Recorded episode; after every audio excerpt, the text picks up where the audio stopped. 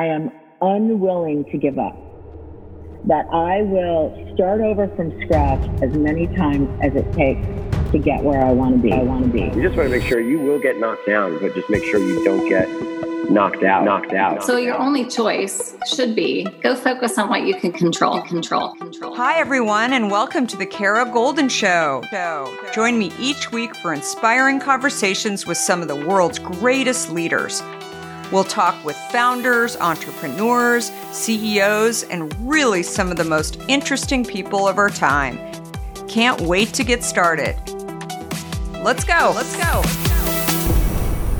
Hi, guys. It's Kara Goldin from The Kara Goldin Show, and I'm super excited to have my next guest here. We have Mike Weber, who is the co founder and CEO of Frutero. And uh, today I'm going to be chatting with Mike, uh, who story began, I, I guess, in some ways, uh, from a trip to India. Is this right? Uh, so we'll uh, we'll talk a little bit more about that. And um, you know, his his passion for tropical fruit ice cream uh, kind of happened by accident, which is the story of I think all great entrepreneurs. he wasn't planning on on starting this, um, but when he stumbled upon this idea, he really thought that it was needed um, in in the US, so he would be able to probably eat it and uh, share it with other people. So he now owns and operates uh, this this tropical ice cream company called Frutero. Uh, it's distributed in over 3,000 stores. It's growing very quickly, um, super high quality fruits with uh, from various tropical uh, countries, or at least uh, that's where the uh, the fruits originated. And they are just super, super tasty, eclectic flavors. And I'm super excited to have you on, Mike. So thanks for coming. Thank you so much. Excited to be here. So let's start. You didn't plan on being an entrepreneur. It sounds. Uh, it sounds like. So let's talk about kind of the early days before founding Frutero. What What did you do? Yeah. What were you up to? Uh, yeah. So I grew up in Connecticut. Uh, my whole family lives there, and then I went to school at University of Maryland. I studied biology and I studied finance. And right after school, I went into consulting. Uh, I was there for four years. I worked just so happened to work for one of the largest ice cream companies. uh, but I really wanted to have a more startup experience. I left that. I went to work for a tech company in the beer industry. Uh, and uh, that company ended up getting acquired by Anheuser-Busch. And I worked very closely with the founders there and was just amazed by their journey and that founder experience. And I wanted to have that journey for myself. Um, so after that, I went back to school. I did my MBA at Wharton. And on the first day of class, I met the guy that would become my co-founder, uh, Vedant Saboo. We were actually assigned to sit next to each other on the first day of class. That's wild. And did you know right away? Like, I mean, what were some of the early conversations that you had with him that you just thought like he was like your other half for business? I mean, what what was it that you just? I mean, did you enjoy him? You thought that he sort of um, you know, brought in something different into your life that you didn't have? So when I came to school, went back to school, I wanted to start my own business. And in our early conversations, I was telling Vedant all the time, hey, when I get out of here, I want to employ myself. And after about a month of talking about that, he said, look, Mike, you've been talking about this for a month. I want to do the same thing. Let, us get going. Let's do something together. Um, so we started brainstorming different ideas. We ended up having about 82 different ideas, all sorts of things, not only food and beverage, all, all different things. Uh, but what was interesting was actually one of our early conversations uh, was about our experience in tropical regions. And Vedant and I, we are from totally opposite sides of the earth. He grew up in India, I grew up in Connecticut, but we both have these strong connections to the tropics. For him, growing up in India, his grandfather had a mango farm. So when he has mangoes, he's brought back to those experiences. And for me, my family, we go on vacation to Hawaii and Mexico, and we enjoyed guavas in Hawaii and passion fruits in Mexico. That's how I associate those fruits. And we recognized that, you know, we're not alone in this. Uh, you have 85 million people in the US who have some cultural connection to the tropics, whether it's India or Latin America and Southeast Asia, right? Have this connection to the fruits. And you have pre COVID tens of millions of people like me who have traveled to tropical regions, have tried the fruits, and really have those strong memories of the fruits. And Frutero is all about reconnecting people to those tropical experiences through all natural foods with delicious fruits. Talk about, you know, you went to India. Were you looking for an idea for ice cream? I mean, obviously you had that was when you were working at an ice cream company or So this is I, I was I was at school and this is when Vedant and I were uh, kind of brainstorming different ideas. And one of the one of the first things that he he said here was, you know, in India we have all these amazing fruits, and we have this one particular chain of of ice cream stores that's all these tropical flavors, and I can't believe that people in the U.S. don't have it. Um, so in January of 2020, I was going on a trip to India, and he recommended I try the ice cream when I was there. So actually, first day, land in Mumbai, go to the hotel, grab a few friends, and we go straight to this ice cream place. And we tried the ice cream, and it was absolutely delicious. And there were some fruits I knew. I knew coconut, I knew mango, but a lot of fruits that I didn't know at the time. I definitely did not know what a guanabana was or a, a soursop, um, but it was it was so delicious. And we came back to the U.S. and we were looking for just that fruit ice cream. Of course, you must have it here in the U.S. And we went to Whole Foods, we went to Acme, went all over, couldn't find it anywhere. Um, and that's when we initially thought, you know, there could be an opportunity here to bring this to uh, U.S. consumers. Initially thinking maybe this would just be a niche product. We know the Indian community likes it, but then very quickly realized that you know it's a product that everyone really, really likes. I mean, these fruits, you know, passion fruit and mango are just really, really delicious, um, and they're delicious in their natural state. But it's so hard to get a delicious mango or just, just delicious passion fruit in the U.S. fresh. So we bring that same flavor to our, our customers.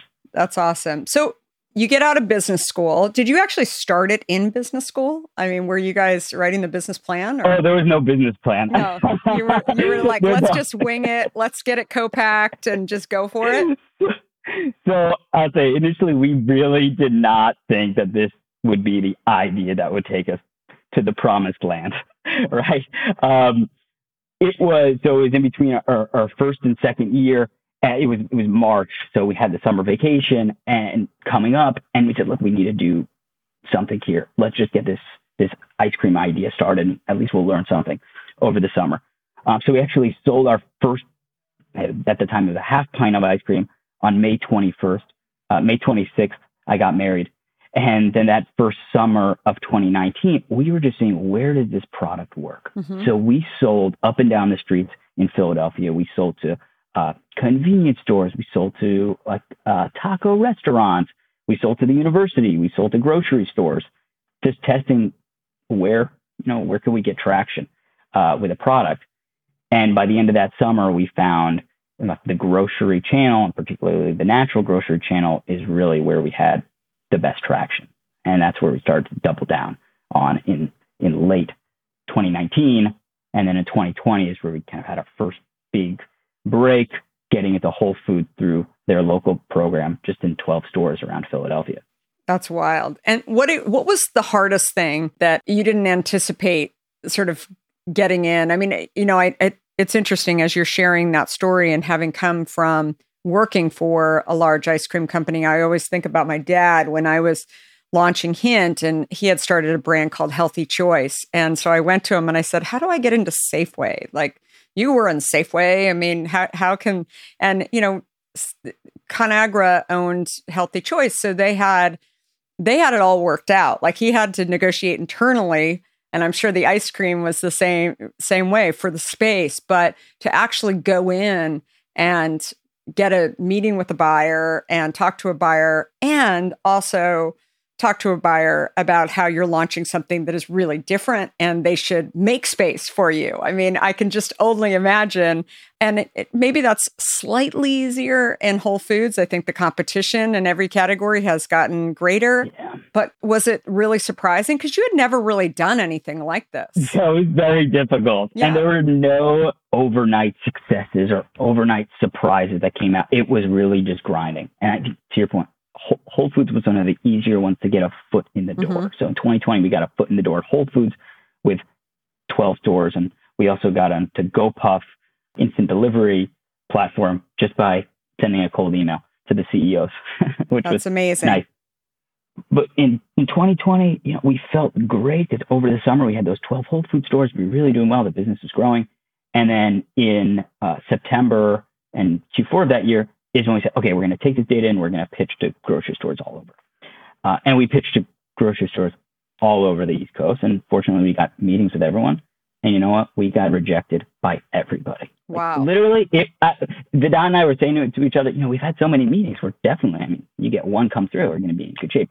Nothing, nothing came through um, that year. Um, so we said, look, how, how, how are we going to do this? How are we going to, what, what are we going to do? This is, this is a channel. Um, and we said, look, we really have to just work with what we had, which is we were in Whole Foods in that local program, which kind of gave us a, a license to hunt and expand in more stores. And then fortunately, we got approved at a mass market retailer called ShopRite in the region, which has a bit over 300 stores. And that was the same thing where it was like a license to hunt. We weren't placed on the shelf. We didn't have our space, but we were able to go to the stores and pitch to the managers. Um, and that's exactly what we did. So at that time, we graduated. Vedant was living in California. He flew to the East Coast and he was just living out of his car for about two months, going to, to different ShopRite stores and pitching just to get on the shelf. Mm-hmm. Uh, sometimes, you know, we'd, there are some lower, slower selling items, so we would just buy them. We would just buy everything out on the shelf so we get our space and we get the store to place an order. And then I was really focused on the marketing. We had a really robust digital marketing uh, strategy driving people into the store asking for, man, I want that guanabana. I haven't had guanabana since I was in you know, the Dominican Republic or on my vacation in Colombia. And we ended up doing very well uh, in those in those stores, and then used that as a proof point in the region to then this just this past year pitch to other grocery stores. And it was much easier than to say to uh, Stop and Shop, hey, you know, right across the street from you at ShopRite, look how well we're doing over there, right? So then this year we went from just about 450 stores to over the last two months, 3,000 stores. And I think it was really a, I mean, a lot of learning, but definitely, you know, knowing our, knowing what the customer wants, right? Which for us is, is the grocery store. Uh, and they want to know, hey, can they make more money with your product than the next product they can put there? Uh, and we had to prove that to them. And definitely the type of ice cream that we're making is much different than anything else in the ice cream category. So we had to make them believe that this is something that would actually work for them. Uh, I think we did a good job proving that last year. Uh, and lastly, I think you know we just had a hustle. I think at Yeah. the beginning, you know, you got to get out there as a founder. Right? You're not going to have a hero. No one's going to be your hero. You have to do it yourself. And early on, it's not about a scalable solution for these things. It's just about muscling muscling it out and just getting the job done. Yeah, totally. Well, and I think it's uh, it's interesting. I was on the phone with an entrepreneur the other day and shared a little bit about how you know you can you can definitely get into stores, right? And and you can get your product in if it tastes good, right? No matter, I mean, it's not easy, but it's possible. But the real key is staying in because they want to see that things are selling. So your ability to actually grab data, everything that you're talking about, and sort of show people, maybe even against all odds, that things worked. Like if you've got a flavor that they've never heard of, for example, and it's killing it, right? On on the shelf. Like that's where they can, you know, start to paint their own picture of whether or not it would do well in in their store. But you know, you're still up against huge competition. Um, you're always fighting for space, and and you know, Yeah. frankly, um, hint almost 17 years later is still fighting for space. I mean, people are like, "Yeah, you're much bigger," or you've you know, but it's still it's a it's still a fight, and anything can happen along the way. I mean, as as you know, in this in the ice cream industry, I mean, somebody new comes up, it's almost like a you're a competitive advantage, right? Or you've got a competitive advantage, but you actually have to prove yourself. And and Yes. um, and I think that the closer you can stay to the consumer and really understand what's going on versus actually outsourcing it, I think that it's you've got a few years before you can really outsource it. That's another thing that I share with entrepreneurs. Would you agree? Absolutely. I, I think the way that we've built Frutero is really outsource the things that are more on the commodity side where there's not value being added, right? Uh, warehousing, the actual manufacturing for us, right? But what's critical for us is the sales and marketing. Yeah. And by marketing, it's who is our customer? Why are they buying Frutero? And the interesting learning for us has been our customers are not just the ice cream shopper who's buying Ben and Jerry's one day, you know, they want that super chocolate chunky fudge, and the next day buying Frutero. People who love Frutero, they love fruits, right? So the challenge for us is actually getting customers, getting consumers from that fruit section, from the produce section, and letting them know, hey, Frutero exists, right? We know you you enjoy buying mangoes, fresh mangoes. Well, you'll also love buying Frutero. Mm-hmm. Uh, and thinking about how are we going to to target those customers so they know about us has been critical for us. Between running multiple businesses, including recording the Kara Goldin Show, I know how hard it can be to keep it all together.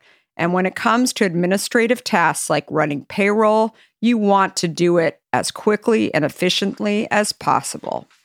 Luckily, this episode's sponsor, Gusto, helps you handle payroll in just a few clicks. In fact, three out of four customers say it takes 10 minutes or less to run payroll with Gusto. Time saved to record another interview or start another business. Gusto helps with the harder stuff too, like filing taxes, compliance, international contractor payments, and more. They also offer a wide range of health and financial benefits so that you can have all of the info you need to make the right decisions for you and your team. In today's busy world, making your life easier is the name of the game. With Gusto, everything you need to pay, manage, hire, and support your great team is in one place. And just for our listeners, Gusto's offering three free months at gusto.com slash Kara. That's gusto.com slash Kara. Every 28 seconds, an entrepreneur makes their first sale on Shopify. That's over 3,000 sales every day. One of those sales could be you. Shopify is more than an online store. It is a subscription based software that allows you to sell your product, reach your consumers, and drive sales, all from one place. Shopify also gives you detailed reports of your conversion rates, profit margins, and traffic to your page. You can then generate traffic by using Shopify's integrations and third party apps from on demand printing to accounting to advanced chatbots and everything in between. Plus, Shopify instantly lets you accept all major payment methods. Shopify has everything you need to scale your business, whether you're a brand new startup or a seasoned entrepreneur. I personally love how Shopify has the tools and resources that make it easy for any business to succeed from down the street to around the globe. Supercharge your knowledge, your sales, and your success with Shopify. Go to shopify.com slash Kara, all lowercase, for a free 14-day trial and get full access to Shopify's entire suite of features. Grow your business with Shopify today. Go to shopify.com slash Kara right now. That's shopify.com slash Kara. Today's episode is sponsored by Such a Voice. Have you ever thought about how your voice sets the stage for how you are perceived? Okay, so you may not be looking to be a voiceover actor, but maybe, just maybe, there are a few techniques that you wouldn't mind learning. No matter what you do for a living, your voice is the thing people are making decisions about from the moment you say something. That's why paying attention to what I'm about to talk about is key. Such a voice. That's our terrific sponsor of this segment. Such a Voice provides professional voiceover training for anyone. The great people at Such a Voice will take you through professional voice technique and even coach you through preparing, recording, and producing your own voiceover demo too. But why would you need this training? Well, that's a very good question. Whether you are thinking of interviewing on a podcast or recording your audiobook or giving that keynote at next year's company offsite, those techniques you will learn will teach you what real world voice actors already know and help you be your very best. Visit such a voice slash Kara Goldin, That's G O L D I N and receive a complimentary copy of Such a Voice's Must Knows of Voiceover. You will get expert tips from people who know how to have impact. Check out suchavoice.com slash Kara Goldin today to learn from the experts. This was another question I got from an entrepreneur the other day. How do you figure out pricing? It used to be where, I don't know, maybe you you figured out your cost of your goods and then you said, okay, double it and that will be, but you know, you've got to sell it into as you get bigger, you're going to have to sell it into a distributor in many cases. You're not just delivering directly. So you've got to be careful about that because you don't want to have some huge increase that on the shelf. And, but how, how did you think about that? And I think that that's where maybe going to business school, maybe having experience in a big company kind of helps you to sort of think about that stuff. But what advice would you give to entrepreneurs when they're trying to look at pricing?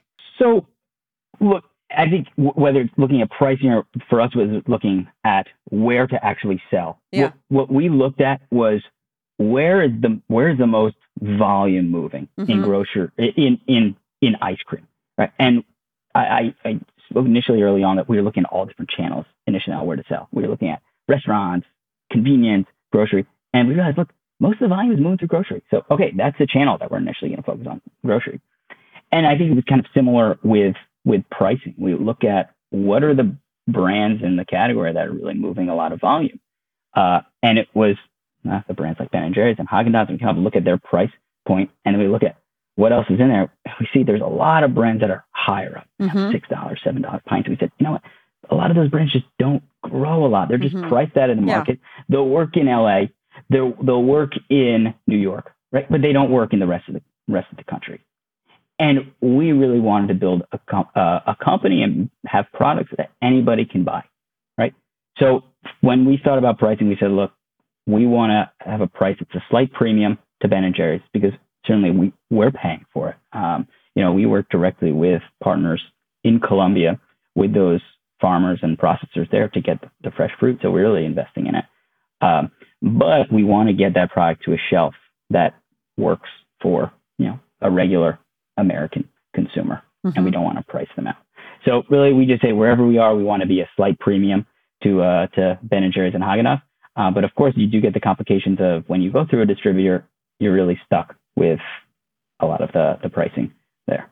Yeah, definitely. You talked about digital marketing, and I think I feel like digital marketing has has grown, has changed in many ways over the last two years, especially as people were trying to get access to different types of food and stores were closed. Um, how did your world change during, uh, you know, the last couple of years with COVID? Yeah, so we were a COVID baby, right? Mm-hmm. We were born in COVID, so a lot of those classical marketing tech techniques or strategies we couldn't do. Right, mm-hmm. we couldn't get into stores and do a lot of sampling. And for Frutero, we always say tasting is believing. When people try our our, our ice cream, they they buy. Like our repeat purchase rate is very good. So we had to be a bit more creative. Uh, and what really worked for us was on the digital marketing side. Uh, we had that insight that our customers love fruits, so that's what we targeted. So on Facebook and on Instagram, we target folks that have an interest in fruit. Um, at the same time, what was so interesting during COVID was there was this huge rise of e-commerce or uh, e-grocery, right, mm-hmm. with, with Instacart. Um, so what we do on there is for a customer looking for uh, pineapple or avocado or strawberry, they'll always see an ad for Frutero come up. And what was so interesting about that was those keywords for us were super cheap, right? Because avocado, there's one brand of avocado in the store. So it's very no one no one wants that. that Interesting. Keyword. So we were able to bid on that very quickly. Get right in front of in front of those those consumers. And the other thing was kind of using social media to build brand advocates. Mm-hmm. Uh, when people like, just how can we make people like, promote that fanatic love of Frutero? Uh, and when people try Frutero, particularly if they have some cultural connection uh, to Frutero, you know, if they grew up in India enjoying mangoes with with their families, they really want to talk about that that experience uh, so we engage our customers uh, to get them to talk even more uh, with their friends, with their families about, wow, I just found this mango and, you know, it tastes just like, uh, you know, the mango that we had on our vacation. You have to try it. And we get people all the time who say, you know, I, I tried the guanabana and then I picked up eight pints. I brought it to my office so everyone there could try it because I knew the people in my office they'd never tried guanabana and I wanted to share it with them. That's awesome. So, and obviously tough in the frozen space to do this. You know, I think there's many people who wouldn't do what you've done because of the frozen space. They're like, "Oh my god, what a nightmare!" Right? I, what What would you say? Uh, do you believe it's gotten easier that that the process of actually doing frozen is, you know, has gotten slightly easier? There's people who will handle that from you know pick and pack and so it's all it's kind of all i know yeah so far uh, but I think we're very fortunate here in the U.S. that there's a, a very robust infrastructure mm-hmm. for the frozen supply chain, right? When there's frozen warehouses all over the country, and there's uh, well, capacity is a little tough, tougher these days on trucks. But really, to to get you know, we want to send a truckload to California. We send a few emails. We have very very good partners at Frutero, and really over the last year, a big priority for me has been getting those right partners in place, right? So, you know, our partners, our farming partners down in Colombia, we really have developed a very strong relationship with them. Same thing with our warehousing partners and co-packers and our logistics partners. You know, they can, they trust us, we trust them, and I think it's really about building that strong relationship. Yeah, definitely. I love that. Uh, such a great way to think about it for sure. So, and then, you know, obviously your direct to consumer business as you're as you've grown that, I mean, you're you're also building your own list and do you feel like like I don't think direct to consumer is going away anytime soon. I, I think that people are looking for new flavors constantly, and uh, I was looking on your site too. I, do you feel like that's that's a big push for your site is to kind of test flavors as well? So I I see D2C as where we test innovation. Uh-huh. It's exact it's exactly that. Um, you know, from a business perspective, from a margin perspective, I'd rather do grocery business all day long yeah. than than D2C. Right. Especially when it when it's frozen. Most of uh, unfortunately most of what the customer is paying for is FedEx, dry ice, and an insulated box. Yeah. Right. Uh, the actually cost of goods are very, very limited there. Um, so we see using grocery as that's where we're going to put the main products, right? The the fast selling products, and then for our you know super fans, we want to have new products available, new fruits available from our website. So for example, we're in one chain, Food Lion down in North Carolina. It's 1,100 stores, and we decided not to put our guanabana there. But we get so many messages through our website, through our social media of people saying, I went to Food Lion and I was looking everywhere for the guanabana. I can't find it, right? I think that's a flavor that, you know, it probably wouldn't work very well at Food Lion, but it's so important for us to have it available yeah. to those customers from our website. And the other thing is, you know, as we're growing our distribution, there's a lot of areas in the country that can't get Frutero right now, right? On the East Coast, we're everywhere. Uh, Stop and Shop, ShopRite, Whole Foods, Acme, Safeway, Food Lion. Uh, but the you know, folks over there, uh, they try Frutero and they say, you know, I have a cousin in Chicago that would love Frutero, but we don't have any stores right now in, in Chicago. So D2C is a great way for those customers to send Frutero to their loved ones. Uh, at the same time, I think we have really um, invested in our relationships with a lot of the instant delivery companies. I was going to ask that on the GoPuffs and some of the others. Exactly. I GoPuff has been amazing. So pretty much you, you get on the app, you can order Frutero, and in literally 15 minutes, you can get Frutero delivered to your door. Uh, and you know, my wife and I, we just had a baby this past weekend. So while we were in, in the hospital, the nurses were just amazing there. So I was ordering Frutero for everyone. And thankfully down in, in Florida, uh, in South Florida, we have Frutero on GoPuff. So just boom, boom, click, click, and we get it delivered in 15 minutes. I think with ice cream, it's it's an impulse buy, totally. right? People want it now. Uh, so for the same price that you can get a pint of Frutero in the store, you can get it delivered to your your home yeah. in 15 minutes. Um, so GoPuff, I mean, I, I I can't say enough about them. We just love that, and that relationship is super important for us. That's awesome. That's yeah, those guys are great. I want to get him, the CEO, on on here because it's. I mean, it's a phenomenal story absolutely very very cool so Mike, share a story about like a challenge or failure that you've had along the way in building this business. As you and I were talking about, I think that entrepreneurism has been uh, over glamorized at times for people just getting in, and and we all know the stories of entrepreneurs in every industry are.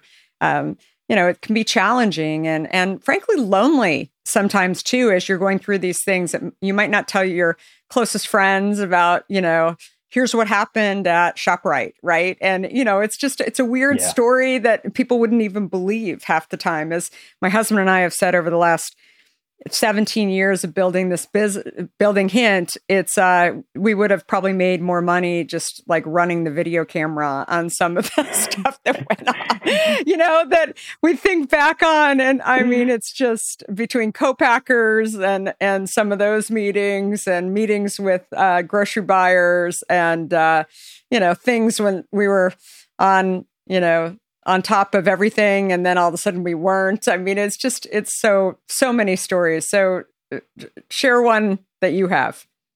Yes. And just on your point of the ups and downs i and the loneliness i think what i'm so fortunate about is my partner vedant. Uh i i we i mean i definitely could not have we could not do this without each other. Because yeah. i think when you have two partners right you have two people well you're going to get those highs and lows right in the business and it's so I think it's so important to have two people because look, there's some times when I've been super down, especially early on yeah. in the business, you know, where I'm super down, but you have your partner that, you know, brings that positivity to you. And then you'll have times when it's the reverse situation. Uh, especially early on when we knew nothing about making ice cream and it just looked so like it was such a long journey to when can we even get a product yeah. the shelf. Uh, but in terms of the biggest, the the big failures we had uh, or big mistakes we had, it was really early on. It took us a while to figure out the right product, place, price, and promotion. Right, just the the, the four P's of marketing. Uh, and I think the biggest mistake that we made was actually taking taking too long to apply some of the things that we were seeing and make changes for mm-hmm.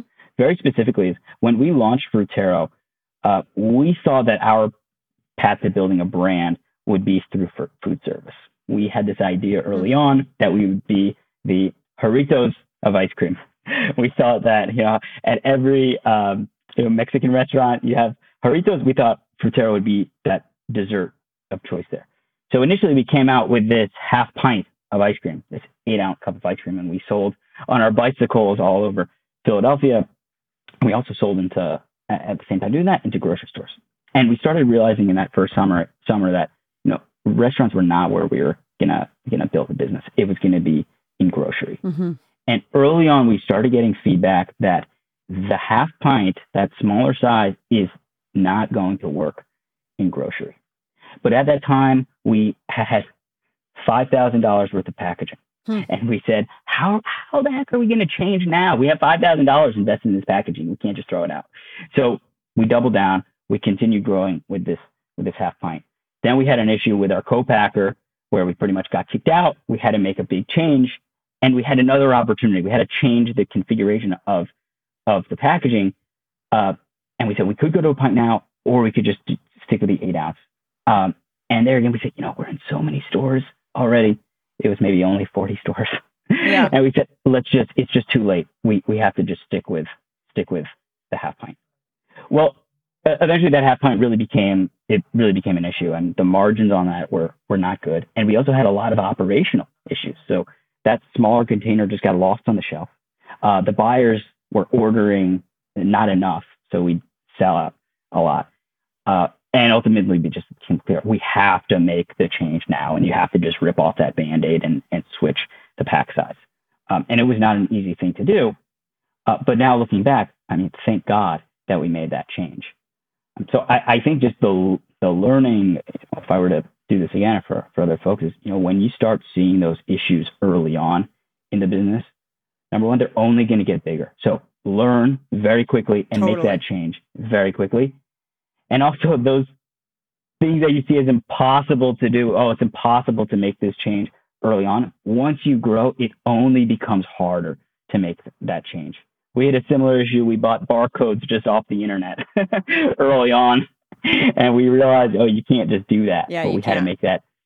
We had to make that that change, and that was tough. But you know, especially in the early days, just make the corrections as fast as as fast as you possibly can, um, and also make sure you're you're getting customer feedback uh, as much as you can. Yeah, definitely. No, those are great, great insights. So I think for everybody, we all have those moments when we're like, "Oh, why did we do that? That was so stupid." But I think the key is is to learn from them, autocorrect as fast as possible, and go out and try some other things. So that is uh, is great stuff, and Frutero is terrific. So Mike mentioned many of the stores uh, that it's available, but it's also available online. Um, what's the best place for people to uh, reach out? Can you share your website? Oh, uh, yeah. So our website is fruteroicecream.com, F R U T E R O icecream.com. Uh, people could also just email me. I'm Mike at fruteroicecream.com. Perfect. And on social platforms, you guys are all set up there as well? Yes, just at Frutero Ice Cream, F R U T E R O. That's awesome. Well, thank you so much for coming on. And thanks everybody for listening to this episode. Please subscribe to The Kara Goldin Show and hear great stories like Mike's and Frutero's. And uh, we would really appreciate it if you would give this five stars because the algorithm really is pushed by uh, getting great ratings. And this was an awesome episode with lots of little gems in there. So Appreciate that. And find me on all social platforms at Kara Goldin. And be sure to pick up a copy of my book, Undaunted, that shares our journey of building Hint. And we are here every Monday, Wednesday, and I believe we're adding another day as well. Uh, so, really, really terrific that you all are staying with us and listening. And thanks, everyone. Have a great week. Before we sign off, I want to talk to you about fear. People like to talk about fearless leaders, but achieving big goals isn't about fearlessness. Successful leaders recognize their fears and decide to deal with them head on in order to move forward. This is where my new book, Undaunted, comes in. This book is designed for anyone who wants to succeed in the face of fear, overcome doubts, and live a little undaunted.